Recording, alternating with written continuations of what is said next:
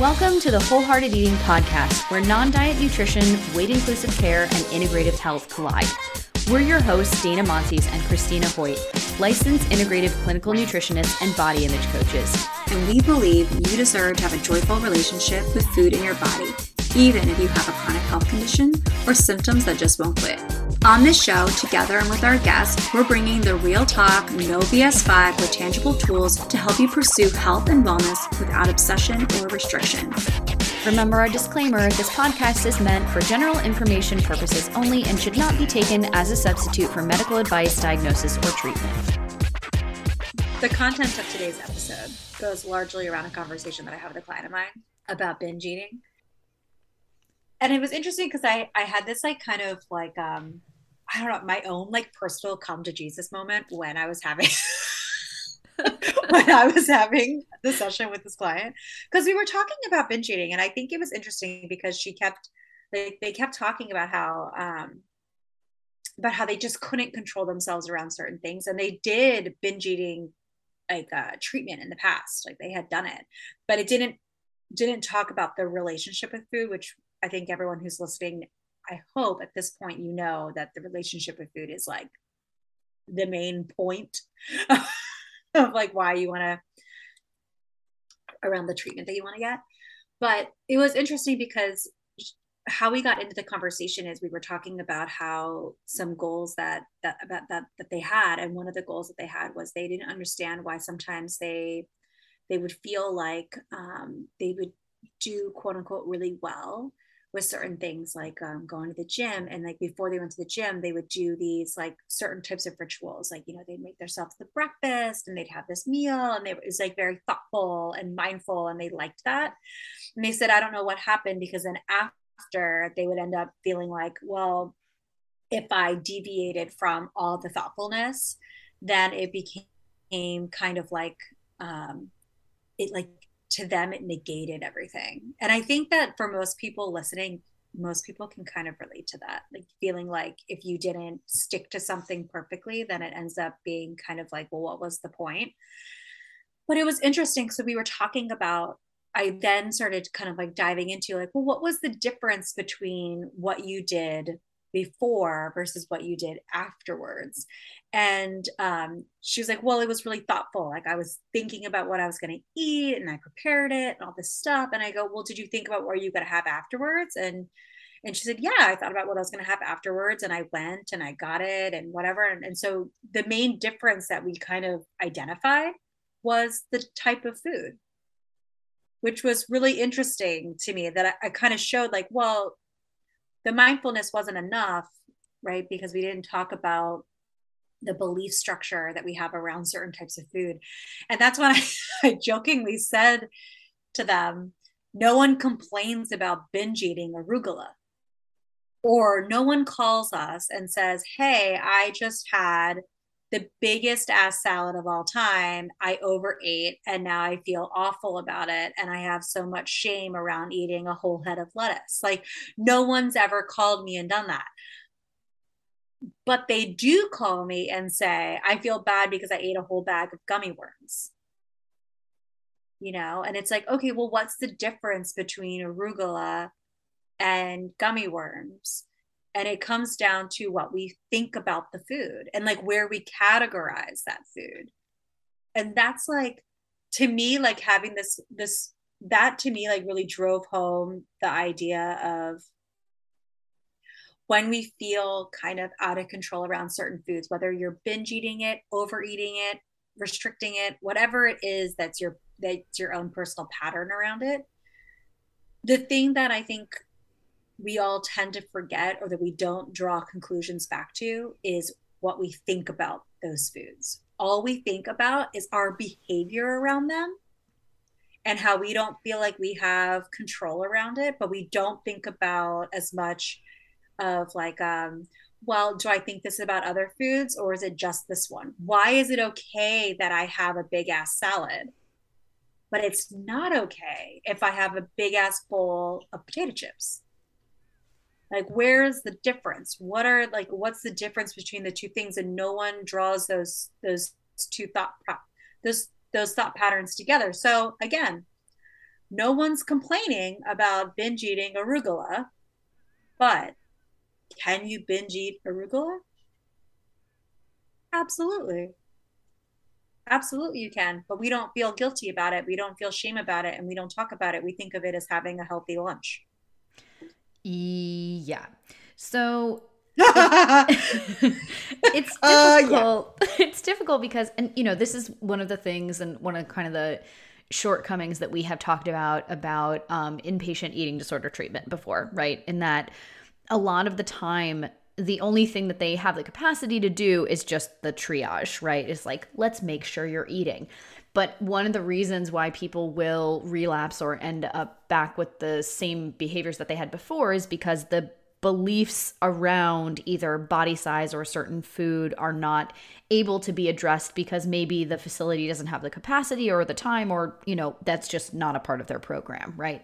But so right. So when we're talking about binge eating here or you know anyone who identifies as binging or having binge behaviors right this doesn't mean that you have to be diagnosed with binge eating disorder. And we have had uh, episodes about a year ago um, on this. So if you want to learn more about like binge eating versus binge eating disorder what is overeating and everything like that we'll link those in the show notes. But like christina was saying the guilt and shame around that you feel around binge eating or overeating or whatever it is is based on what you believe about the food. Most of the time that the food is bad the food is unhealthy the food is you know fill in the blank and how you think other people might judge you for your behavior around that food and less about the actual behavior of eating in large quantities binge eating overeating right most of the time we're only qualifying an event as binge eating or overeating if the food in question that we're engaging with falls into one of these categories of, let's say, a more negative belief about that food. And so when we're looking to, because we always are, right, from a functional integrative approach, which is what Christina and I specialize in, right? We can't just do the triage, right? If you really want to understand where the behavior is coming from and see how we can kind of mitigate that behavior going forward without any shame or judgment, right? You have to figure out, well, what is the root of this belief, right? Like, where is the impetus for this behavior coming from? And you have to understand that if you want to get yourself out of this binge restrict cycle or even understand where these behaviors are coming from because otherwise you're just going to be stuck in this kind of self-fulfilling prophecy mm-hmm.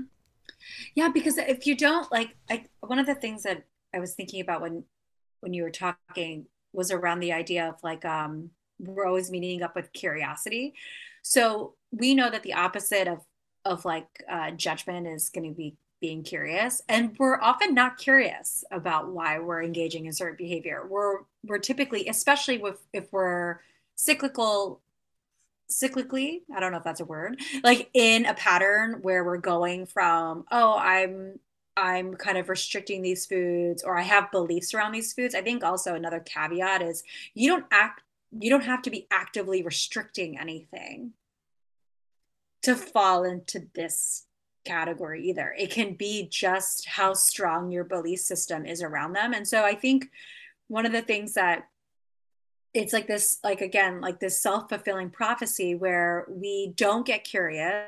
We continue to get ju- judgmental about ourselves. We feel a lot of guilt. We feel a lot of shame. We worry what other people are going to think about us so that we hide it even more, which makes the food even feel like have even more power over you because then you think, okay, now I've like kind of reiterated and I've shown myself over and over again that whenever I have this item, my behavior feels chaotic. My behavior feels out of control, or it feels, um, you know, like having like a, like a, um, what's the word I'm looking for? Like, I don't know, like a, an addictive like quality, potentially. Someone might, some people might say. Um, but then but if you don't identify with with why it's those foods over other foods then you're you're missing a huge opportunity to look at it from the perspective of okay now what? Okay why do it why did i feel this way about this food but not this food? Why is it okay for me to eat tomatoes but not okay for me to eat a cookie why am i or like having five tomatoes in the salad you know and then versus whatever and i'm using these foods only because not because we have some written beliefs about them but mainly because most people tend to have thoughts about certain foods meaning certain things and other thing like other foods like packaged or carbohydrates are like the main thing that we hear about all the time. And I think especially now, like the reason why we want to use this too is isn't it like the perfect time to start talking about candy and cookies and we just wrapped up halloween um, this week and the way you that probably we have a lot of candy flying around yeah maybe not if you had some kind of you know binge over the weekend because you set a lot of rules around candy. Um, if that happened, again, try to lean out of the judgment and lean into, huh, let's think about why that might have happened from a curiosity standpoint and an information gathering standpoint of, okay, what was the series of events or thought patterns that led me to this point? wouldn't recommend doing that immediately during or after a binge. this is more no. of a reflective piece that you can do when you're in a more safe and calm space. Yeah. Yeah, I think also too one of the like what I think we should talk about as well is that people are going to say you might be thinking to yourself, "Okay, Christina and Dana, but they're not the same foods. There are different things about them. There's different qualities around them. Like, so how do you then reconcile that when there are distinct differences in the nutritional profile of certain types of things too, and build and kind of build that up and how do you then neutralize it from that perspective? I think one of the things that the first thing that i think about is that that it really like as much as it has everything to do with our beliefs around the food it has so much to do about the way that we approach those foods too.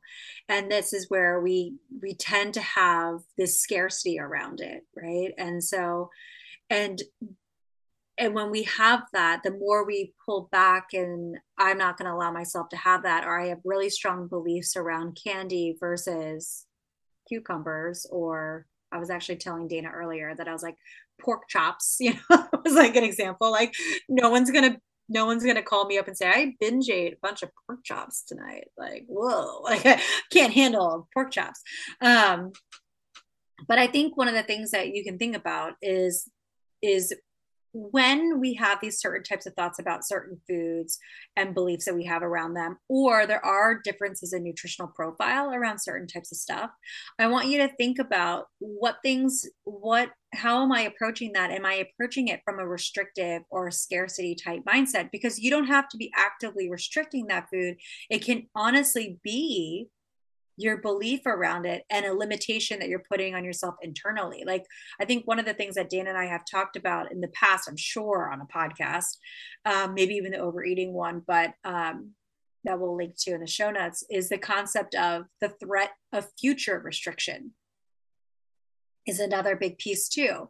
And so I think one of the things that we can you can think about a little bit is okay, yes, these foods might have different nutritional profiles. Does everything I eat have to have a certain nutritional profile? No. We'll answer that question for you right now. No. Sounds like a restrictive diet to me. so, yeah, sounds like we're restricting. And then also, too, then at that point as well, is like, okay, then I am going into this with a little bit of a scarcity. And then I am going into this thinking, a certain way about certain types of foods. And I am judging myself around how I interact with those things. And so that's when those behaviors start to come up where it can feel like we can't trust ourselves around them or they're bingy or we are hiding those behaviors in front of other people. Like this is when we you know, on Thanksgiving, we tell ourselves, well, I'm only going to have one slice of pie in front of everybody because I don't want anyone thinking that I'm having too much or doing anything like that. So we've set in this restrictive scarcity type mindset with that food. And then later we sneak downstairs after everyone is, you know, passed out on the sofa and turkey coma. We, we go back into the kitchen and have three more slices of pie when no one's looking. When had we got into the meal originally saying, I'm going to allow myself to have what I want to have and to hell with everybody else, like what everyone else thinks. I'm listening to my own body. They're listening to their own body. Cool. Everyone's doing their own thing. And then I think it'd be interesting to test out how you interact with that food moving forward. When you remove some of the forbidden fruit self-fulfilling prophecy type stuff where it's like okay i'm not going to allow myself to have it i think it'd be really interesting to to be able to do that. And i think that's the whole point around no one complains about binge eating arugula is that we have certain beliefs around certain foods. And if we allowed ourselves the same freedom that we had around certain types of foods and neutralize them more, I would imagine that the way you'd interact with it, your behavior would potentially change. Yep. Um, I want to bring up one caveat here because you guys know I love to talk about the nervous system. So, no. depending on your family home environment, what your environment's going to be like around the holidays, right? It might not feel like a safe situation in which to give yourself space to approach these foods with curiosity because there is so much judgment around you, right? In that case, I actually would not recommend really trying to lean into this too much at the Thanksgiving table or something like that because you are already in what could feel like an unsafe situation. There might be a lot of judgment around you, even if you're trying to actively combat that. That's not going to feel great, right? Because the last thing that we want to do with foods that already don't feel like they're in a super safe space, even if you were just eating them on your own, in that environment, your nervous system is on fire, right? You're already in fight or flight. Your body is not primed to rest and digest those foods all the way. So then you might have a negative, for example, you know, gut reaction or some symptoms or something like that. And then you might think yourself into, oh my gosh, I can't have these foods because I have these symptoms, right? It might not be the food at all, but your nervous system response to the environment around you and your beliefs around that food that is contributing to those symptoms, right? So if that is the case and everyone has their own, you know, family, friend, whatever dynamics of the people that you'll be seeing around the holidays, if that's the case, we still want you to try to change your beliefs around those foods and try to interact with those foods in a less judgmental, more curiosity driven way. But maybe you do that on your own, right? Maybe you do that in an environment that you construct to be safer, right? And there are many, many different ways that you can do this. Christine and I work with our clients one on one to do this all the time, right? But one of the reasons that we wanted to bring this conversation up, like Christina was saying, is we are in the thick of the holiday season now, right? And this brings a lot of complications with our relationship with food and especially with binge eating because the period of the holidays themselves kind of have this built in scarcity mindset of most of the time pumpkin pie, apple pie, all these kind of, you know, traditional holiday foods that you might have in your family are most of the time not readily available most of the year.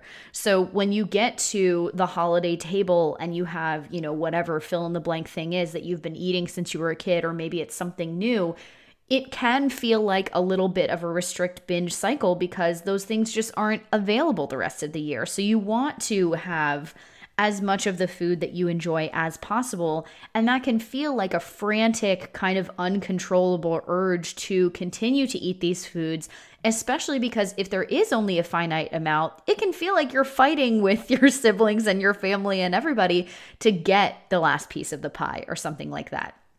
Further, when we have this threat of future restriction, like Christina was mentioning, that we have talked about on the podcast before, there's this looming threat of January of, oh my gosh, I'm gonna have to do all of these things to quote, you know, fix my behaviors or everything that I've been eating during the holidays and it's all going to be gone come January. So we tend to head into the might as wells, right? Like, oh, I had, you know, a piece of pie or I had a piece of candy or whatever.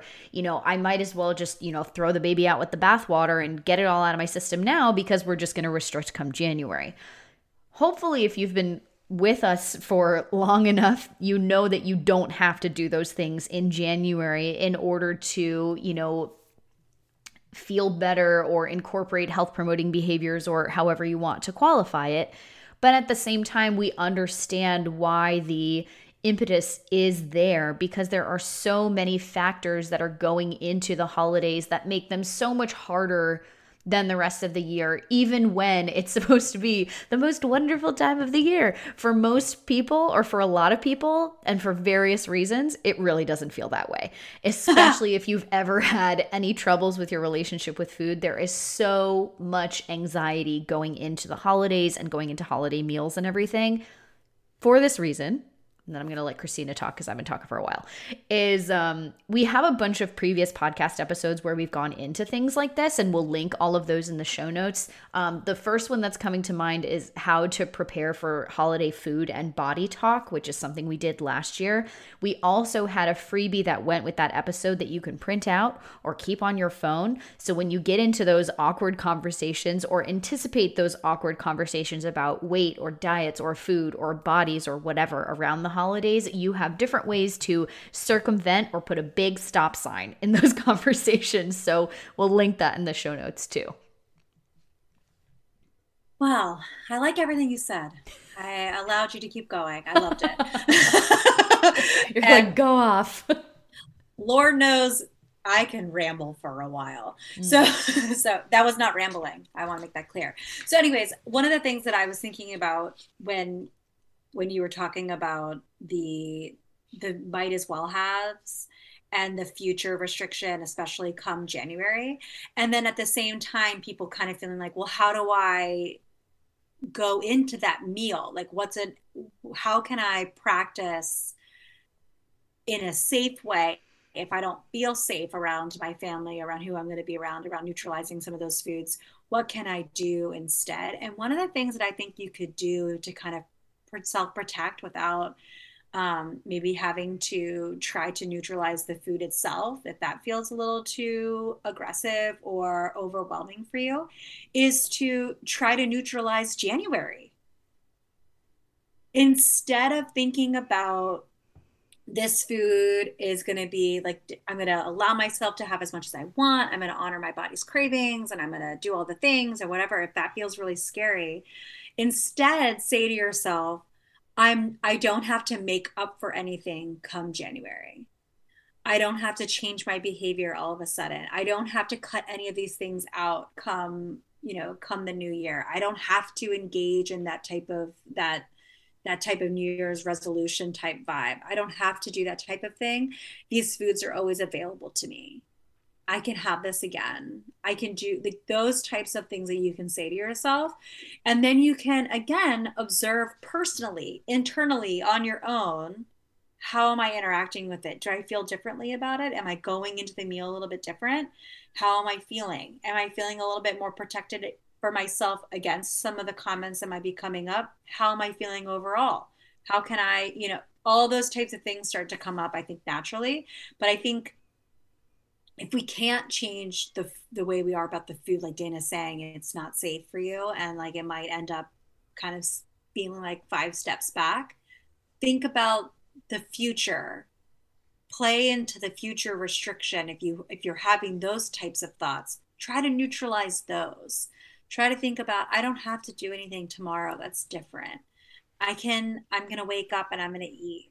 I'm going to come january and i'm going to continue to eat and I'm going to do all these different things and I'm going to do those types of things and see how you feel and see if your behavior around the certain foods feels a little bit more um, easeful and less chaotic, less anxious, less uncontrolled, and see how like it unravels from there for yourself and then go home afterwards and go in your own little private corner and think about it and reflect and see what came up for you.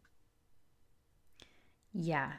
And one thing that we want to reiterate as well, and we talk about this all the time with our clients, is the goal that we're aiming for is not measured by never having any of these thoughts ever again, especially during the holidays, right? You could have a most of the time completely neutral relationship with food. And because the holidays are so hard, during, you know, sitting down at the table, you might have a like, ooh, like, am I a little bit more full than I like? Should I really have had that? What about dessert? Like, oh, I'm not really hungry. You know, like, oh, am I gonna have to make up for this tomorrow? You might still have some of those thoughts occasionally. The difference is one, those thoughts will be fewer and farther in between, right? Or farther between. And then also, there's less of an urge to act on those thoughts the next day, right? There's less of a uh, motivation to be like, oh my gosh, I have to quote make up for this, right? Or I have to go for a run tomorrow, or I have to not eat breakfast, or I have to, you know, all of the compensatory behaviors and thoughts that we have basically made a to-do list of in our head while we're sitting at the Thanksgiving table because I can tell you right now that used to be me, right? It would be like, oh, I would, you know, restrict and then, you know, you binge on Thanksgiving and then literally while I'm sitting at the table still with my family, oh my gosh, here are all the things that I need to do to quote make up for this. We have come so far, y'all. Seriously. And like what what we want for all of you, like Christina was saying, is to have the thought that one, when you go into those holiday meals or more stressful situations, one, you have a game plan to stay in your own little mental world. You don't have to worry about other people, or if you do, you have these, you know, mental shields up or a plan going into it. And then when you're sitting down, you're actually eating the foods you can just enjoy them. The foods are just foods, they'll be there tomorrow. You know, it is such, the holidays are such a different experience when you have food neutrality because there's so much less stress. You enjoy the holidays so much more. And you know what's so interesting is they become so much less about the food because the food is just there. You still enjoy the food. You can still look forward to the foods and the things that you don't get to have most of the year. But you start to notice that so much less of your brain space, if we think about a pie chart, is taken up by food and the thoughts of controlling food or food controlling you. It's almost like, where did all of this space come from? And I had this much space before before the thoughts of food started controlling you, before the compensatory behaviors came in, before all of these, what we could call disordered thoughts, but they don't seem disordered because they're so normalized. We're going to talk about that on another episode coming up mm-hmm. soon. But when you get to the point of more food neutrality than where you are now, it is so much more enjoyable. And every year that you intentionally think about this more and work on it, every year it'll get easier. So even if this year is hard, you can think about, okay, well, next year won't be as hard as long as I just keep trying. What I equate this to is kind of like a bad hangover, right? When you wake up and you feel awful, at least you can tell yourself or if you're really sick you're like well at, le- at least i know it'll be better tomorrow. Like it feels awful today but like we're heading towards the light you know? Yeah. I'm not going to feel this way forever. You know it's interesting too that i was thinking about? One of the things that i when we talk about the future restriction and the compensatory behaviors and that neutralization that we're we want for all of you guys and i God, if we could just implant it into your brains, we would. For the love of God, I would love to do that, but we can't. But one thing that we can do and that you can do is bring a lot more compassion. So, one of the biggest things for why we feel so shitty and feel like we have to do compensatory behaviors is because of the way that we talk to ourselves when we have foods based off of certain beliefs that we have, right? Wait, it's that guilt and shame that feels so icky, right? But if we go into it and we instead if we go into the into the meal into the holidays into you know our, our kids halloween candy and say i'm gonna have some and i'm not gonna beat myself up about it I'm to enjoy it. And I'm going to, even if there's like a part of you that's like deep down inside that's still saying, you caved, you caved, you caved, you can still say, but that's okay. And that's giving yourself a layer of compassion. Whereas before, it would be, it's not okay. You're shitty for doing that. How can you keep doing this to yourself? Get your act together. Why are you stealing your kids' candy? Why am I doing this? I'm such an ass. You know, like all of the things that you think about is all those shame stuff that then makes you feel and makes the compensatory behaviors so alluring because it makes us feel less shitty about ourselves because we've come up with a plan to get out of it. But if instead of coming up with a plan to quote unquote get out of it, we instead said, hey, this happened and I'm not an asshole because of it. I'm a human being who didn't have access to my favorite holiday pie that is only available this time, or my dad's banging stuffing. I love the stuffing that my dad makes.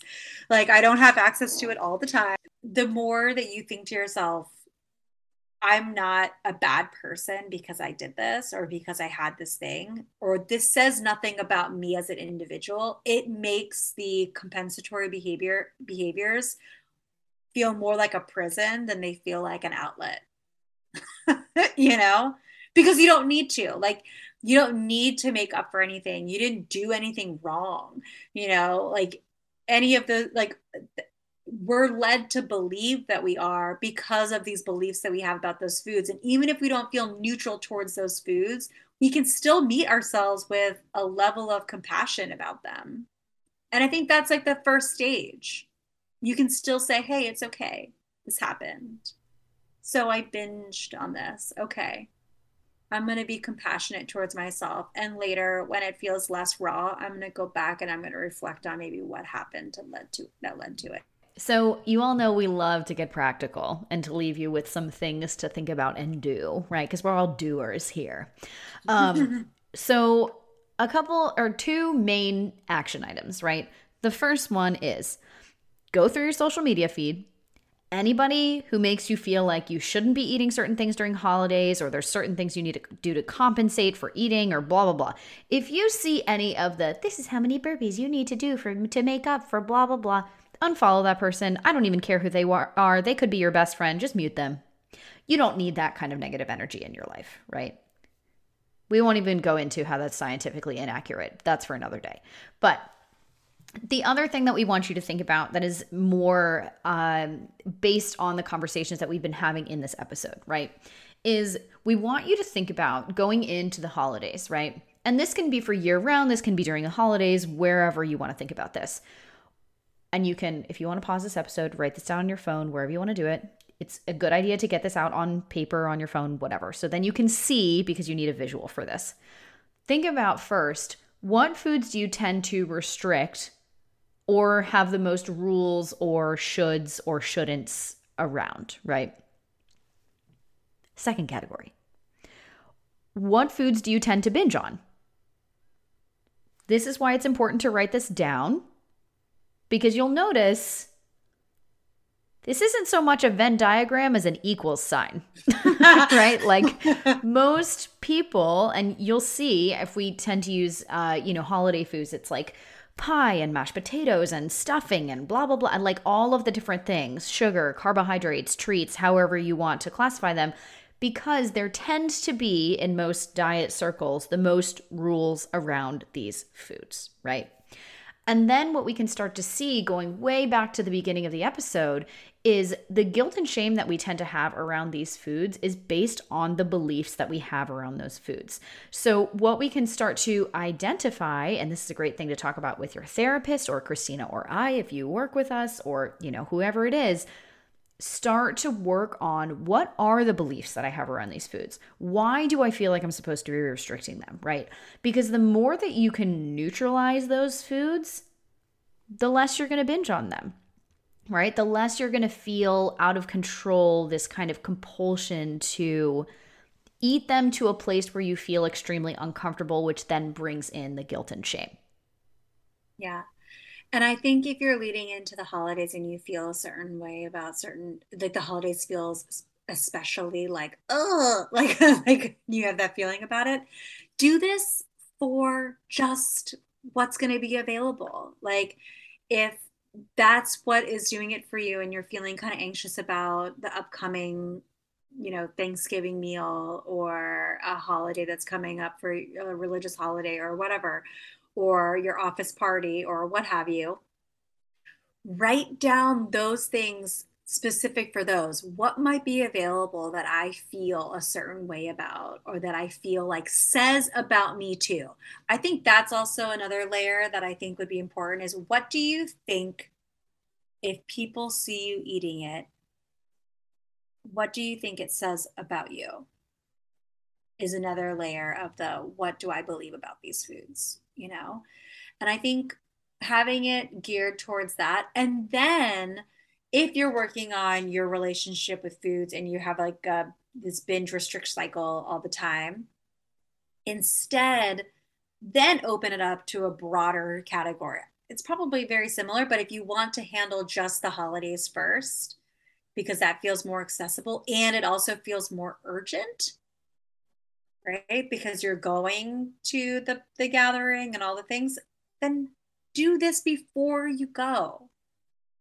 And then i think if you want to it'd be really helpful to write down some things that you can do to neutralize those foods. What are some things that you can say to yourself to to take some compa- bring some compassion take some of the guilt and shame away that you can remind yourself if you need to step away and go outside for a second and get a breather and say to yourself what i eat says nothing about me there's no morality around these foods i'm not a bad person for enjoying a second helping of mashed potatoes you know or or um, I'm not a bad person for this, or this food isn't always available to me. So there is going to be some natural built in scarcity. And I'm okay with that. Like, I know that that's going to happen, and I'm not going to beat myself up about it this year. I'm going to acknowledge it and I'm going to keep on walking. And I think having some place, some things like that for yourself that you can share for on your own in the those private moments when you're feeling overwhelmed would be really helpful for you to to have available because everybody's not listening to this episode and everybody's bringing their shit to the table. And some people the way they're going to handle it is they're going to talk about it out loud and they're going to say all the things that you're thinking that you're trying really hard not to think about they're going to talk about and you're going to need a way to step out and walk away for a second and gather yourself and you need to have your own lever level of armor for yourself and the things that you're going to say to remind yourself. Keep my eyes on my own plate. I'm not a bad person for having second helping like second thirds whatever it is that you're having. I'm not a bad person. This says nothing about me. My body size says nothing about me. I don't need to prove anything to anybody. Whatever it is that you need to say you need to have that have that on lock and available and ready to go that you can go back to and look at. Lock screen on your phone. Yeah seriously like tap oh god there it is thank you. And like you know and then when people say things to you you can just you can literally just change the subject but we have a whole other thing about that. But i think having something available for yourself to come back to really quick in those moments to bring you back to your compassion so that you don't go down someone else's guilt and shame spiral is going to be really important. Yeah, I we say this every year, but remember people who do say things that seem very harmful to you, it is just a projection of their own beliefs and insecurities. Um, just remember that on a lighter note, I think of the TikTok sound, not my circus, not my monkeys, not my circus, not my monkeys. Just keep thinking about that. and hopefully that helps. Um, maybe put it on your phone background. Not my circus, not my monkeys, not my circus, not my monkeys. and you know what would be really funny is if people saw it, they're like, what's that all about? Like, not my circus. we hope this was helpful. And again, we're going to leave you with no one complains about binge eating arugula. So let's think about how we think about the food and what we think about it. And I hope that that gives you a little bit of a moment of, oh shit, yeah, we don't do that. yeah. And as always, let us know your feedback on this episode. Send us some questions, other things that you need help or would like some help navigating during the holidays. Email us hello at wholeheartedeating.com. You can reach out to us on Instagram at wholeheartedeatingpod. You can also find me and Christina's Instagrams on there, but we have not really been very active on there. I can tell you that right now. So just uh. message the podcast. also, some fun things on the horizon coming your way. Um, we are starting to create a lot more bonus content that will be coming your way soon. It is going to be on a Patreon. So, you know, most of the time we don't really do sponsors right? And so we wanted to create a exclusive community of podcast subscribers that is behind a little bit of a paywall so we can help support the show because this shit ain't free right? Um but so more um, details on that are going to be coming soon, but we have bonus content from our guests. Christina and I are going to be creating more bonus content. It's going to be really fun. There's going to be some holiday stuff in there. There's going to be always a ton of body image, nervous system, GI, eating disorder stuff. But since it's going to be for you all, we would also love to know what other kinds of bonus content would you like to see, hear, watch, all of the things.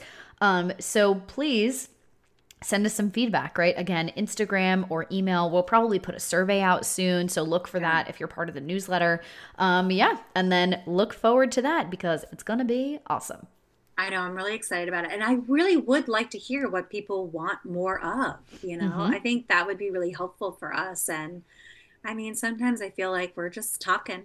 it's what it's like having a podcast. I know. It's way better and, having a co-host though, I can tell you that right now because when it was just me, it's like I am talking into the void. so, let us know what you think and if you're having a little bit of the of oh craps, I I went a little hard on Halloween feelings. This episode's for you and it is your thing to say to yourself it happened. It's okay there's nothing wrong with you. You don't have to do anything differently. You can just keep on with your life and do the action items that we talked about around those foods and see what you what comes up. Hey friends, it's Dana, and thanks for listening to the Wholehearted Eating Podcast. If you enjoyed the show, please share it with your family and friends, subscribe so you don't miss an episode, and if you can, we would absolutely love it if you left a five star rating and review wherever you listen to podcasts. This helps spread the word so more people can find the show and learn how to break out of diet culture, the body image spiral, and find a more peaceful relationship with food in their bodies with wholehearted eating. If you're interested in learning more about how you can work with me or Christina for one on one nutrition counseling or checking out our self paced courses, head over to wholeheartedeating.com. And we'll see you again here next week.